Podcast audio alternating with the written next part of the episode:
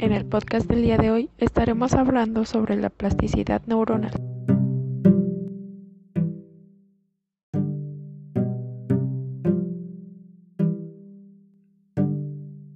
En el podcast del día de hoy estaremos hablando sobre la plasticidad neuronal.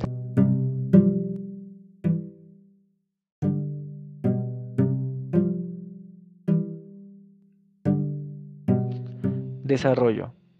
La idea de neuroplasticidad fue ignorada durante muchos años por sus homónimos.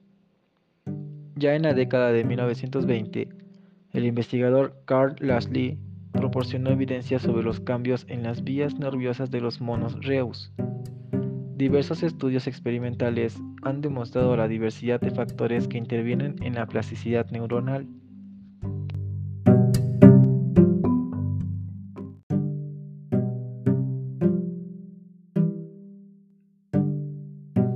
Importancia de la estimulación sensorial y efectos de la deprivación.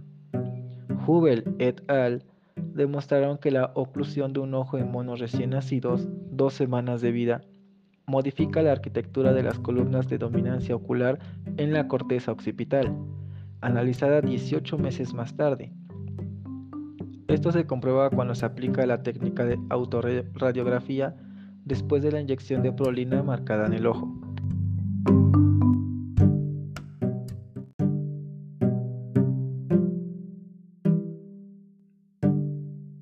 Efectos de lesiones en etapas precoces del desarrollo sobre la organización cerebral y la recuperación funcional. Goldman Rakic desarrolló un experimento en monos de gestación, a quienes efectuó la resección de la corteza frontal dorso-lateral, tras lo cual permitió la continuidad de desarrollo intrauterino hasta el nacimiento a 165 días post-concepción. Estos monos se sacrificaron a los 2 o 5 años de vida y se encontraron alteraciones en la configuración externa del cerebro con surcos ectópicos en regiones frontal, temporal y occipital, y se respetaron las circunvoluciones perirolándicas y reordenamiento de conexiones neuronales centrales.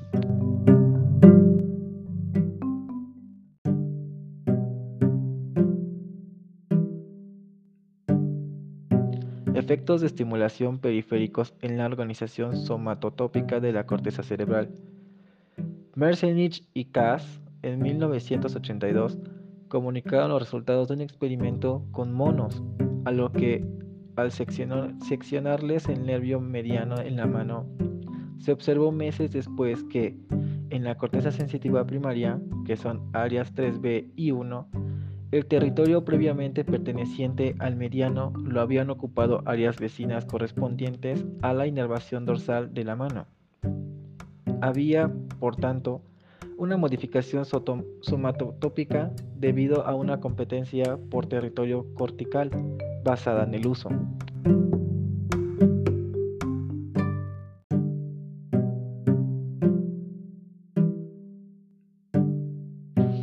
Equipotencialidad de la corteza cerebral. O'Leary describe manipulaciones experimentales en el hurón, en el que las aferencias visuales se redirigen a la corteza auditiva primaria y a la somatosensitiva. El input visual no solo se encuentra en su camino a estas cortezas primarias y las reinerva, sino que dichas cortezas desarrollan algunas de las propiedades de procesamiento informativo que son propias de lo visual. Se admite la posibilidad de que existen varios tipos de plasticidad neuronal, en los que se consideran fundamentalmente factores tales como edad de los pacientes, naturaleza de enfermedad y sistemas afectados. Por ejemplo, en edades está la plasticidad del cerebro en el desarrollo, la plasticidad del cerebro en el periodo de aprendizaje y la plasticidad del cerebro adulto. Por patologías están lo que es plasticidad del cerebro malformado, plasticidad del cerebro con enfermedades adquiridas y plasticidad neuronal en las enfermedades metabólicas. Por sistemas afectados está la plasticidad de las lesiones motrices, plasticidad en las lesiones que afectan cualquiera de los sistemas sensitivos, la plasticidad en la, afectación del lenguaje y la plasticidad en las lesiones que alteran la inteligencia. La plasticidad anatómica de las neuronas en el sistema nervioso central es un fenómeno común en la sinapsis. Tanto la estimulación fisiológica como en las condiciones del entorno pueden dar origen a cambios numéricos y morfológicos. La plasticidad del axón, sin embargo, difiere la sinapsis, ya que se considera como un fenómeno específico apreciado después de una lesión parcial, ya sea esta haya tenido lugar en el sistema nervioso central o en el periférico, y la cual, como es obvio, es más pronunciada durante la primera infancia. El concepto de plasticidad sináptica se ha desarrollado principalmente en estudios relacionados con la memoria y el aprendizaje. Los cambios de duración variable en la función sináptica y con orígenes de estímulos externos que, condicionan aprendizaje son denominados plasticidad neuronal. A través de la historia, se han formulado varias hipótesis para explicar este fenómeno. Las mejor fundamentadas son aquellas que involucran cambios plásticos y cambios dinámicos.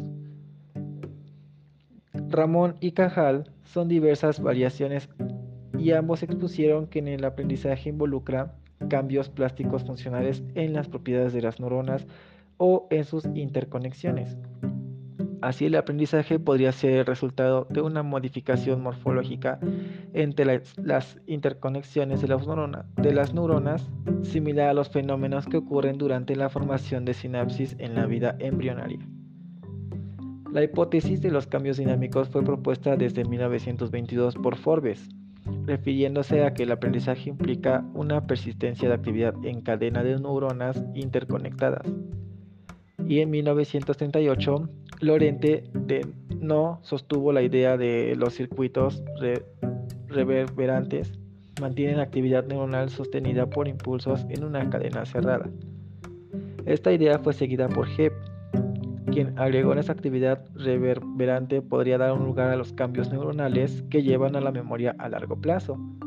En los últimos años, dentro de los procesos plásticos y los fenómenos de aprendizaje circunscritos a nivel sináptico, se incluyen las facilitaciones, la, facilitación, la potenciación, la depresión sináptica, habituación, deshabituación, sensibilización y la forma asociativas complejas como en condicionamiento clásico y condicionamiento instrumental. Esto se definen diversos mecanismos de neuroplasticidad en dependencia del proceso que la origine, en lugar donde se desarrolla el mecanismo por el cual se produce, entre otras.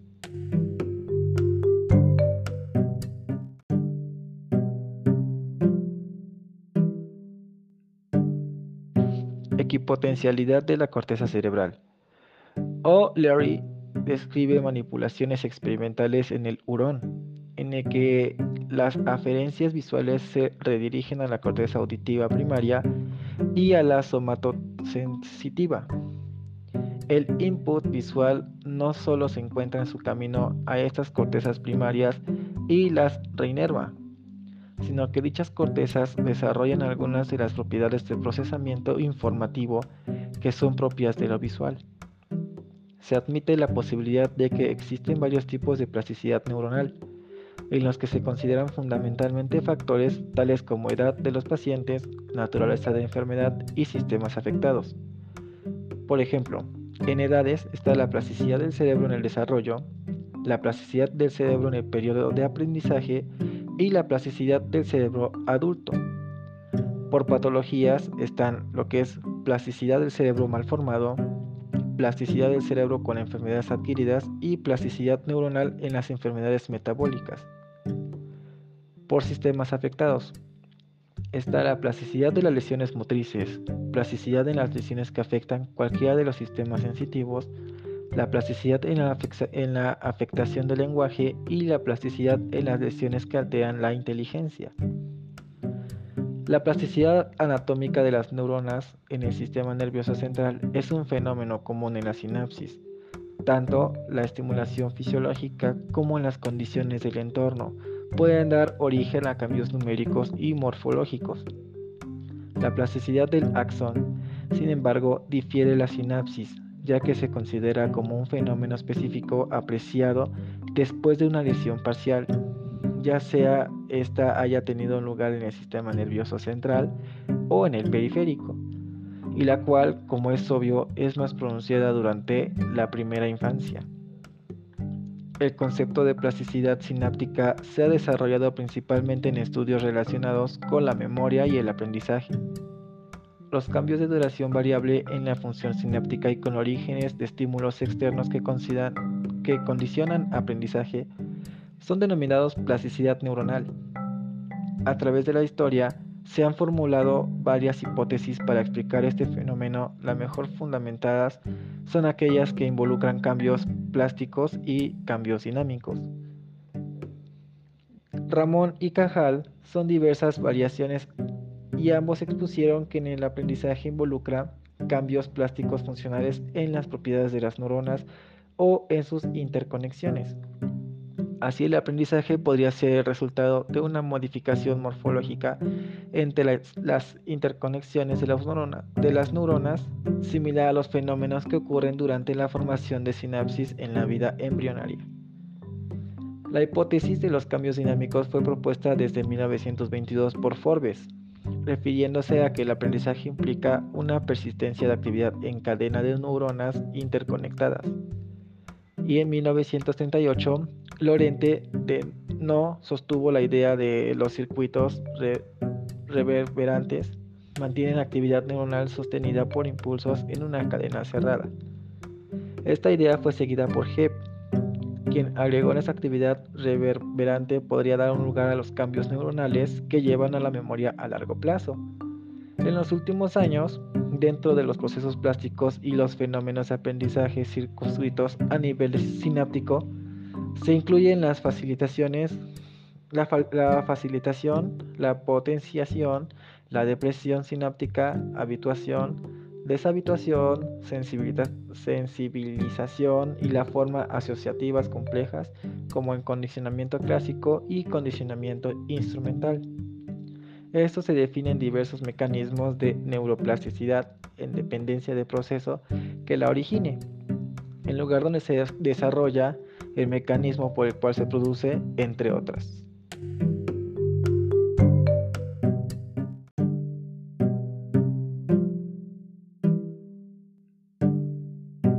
La plasticidad neuronal puede presentarse por edades, por patologías o por sistemas afectados.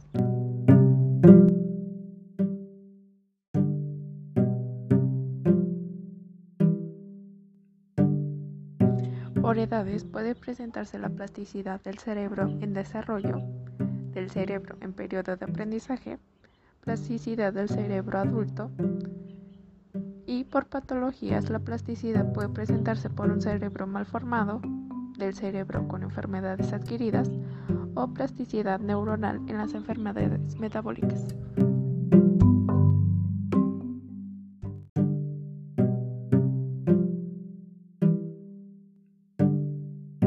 Por edades puede presentarse la plasticidad del cerebro en desarrollo, del cerebro en periodo de aprendizaje, plasticidad del cerebro adulto y por patologías la plasticidad puede presentarse por un cerebro mal formado, del cerebro con enfermedades adquiridas o plasticidad neuronal en las enfermedades metabólicas.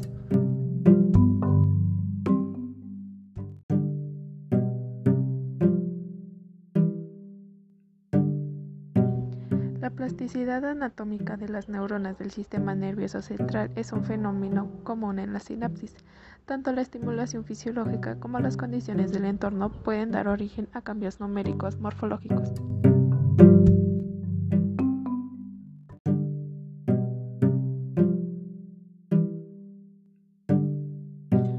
Por último, los últimos años dentro de los procesos plásticos y de los fenómenos de aprendizaje suscritos al nivel sináptico, se incluye la facilitación, la potencialización, la depresión sináptica, habitualización, deshabilitación, sensibilización y formas asociadas completas.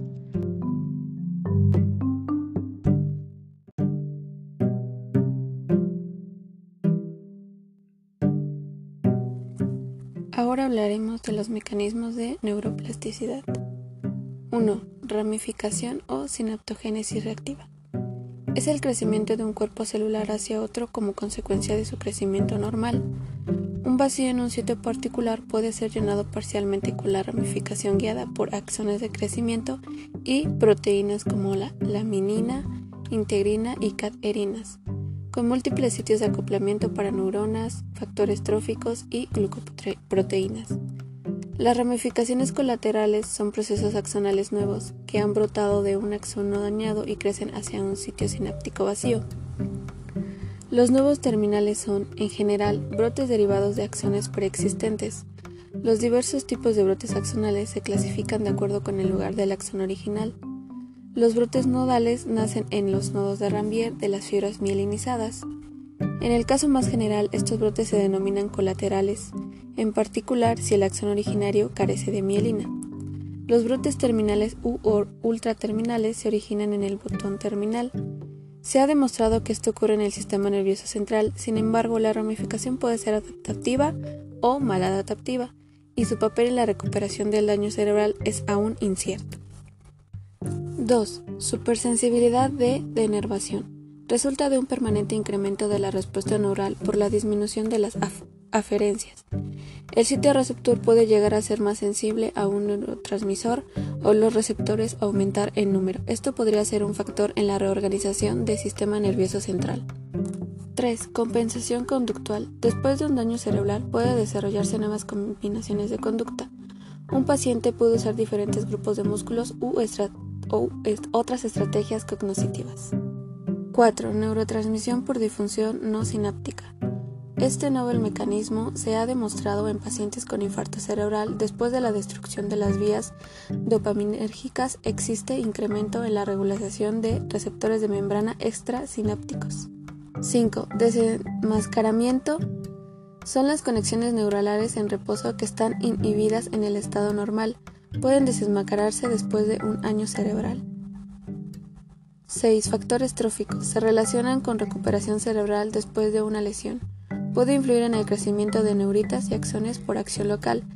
En tres comportamientos de una placa de cultivo separados entre sí, las células aisladas de los ganglios simpáticos de ratas colocadas en el comportamiento A pueden crecer a través del sello de grasa y en el interior de los comportamientos B y C. 7. Sinapsis y neurotransmisores. Las sinapsis son fosforoproteínas que aglutinan vesículas sinápticas y las unen al citoesqueleto de las membranas. Los neurotransmisores, además de medir información transsináptica, pueden inducir efectos de sinaptogénesis y reestructuración neuronal. En otras formas, la plasticidad sináptica, el calcio y otros mensajeros desencadenan eventos intercelulares como la fosforilación proética y los cambios en la expresión genética que al final pueden conducir a cambios más permanentes en la potencia sináptica. 8. Regeneración de fibras y células nerviosas. Ocurren fundamentalmente en el sistema nervioso periférico donde las células de Schwann proveen un ambiente favorable para los procesos de regeneración y facilitan la liberación de factores de desarrollo nervioso. 9. Diásquisis. Es un concepto antiguo que relaciona la recuperación de la función con la recuperación de la depresión neuronal desde sitios remotos, pero conectados al sitio de la lesión. 10. Neurotransmisores.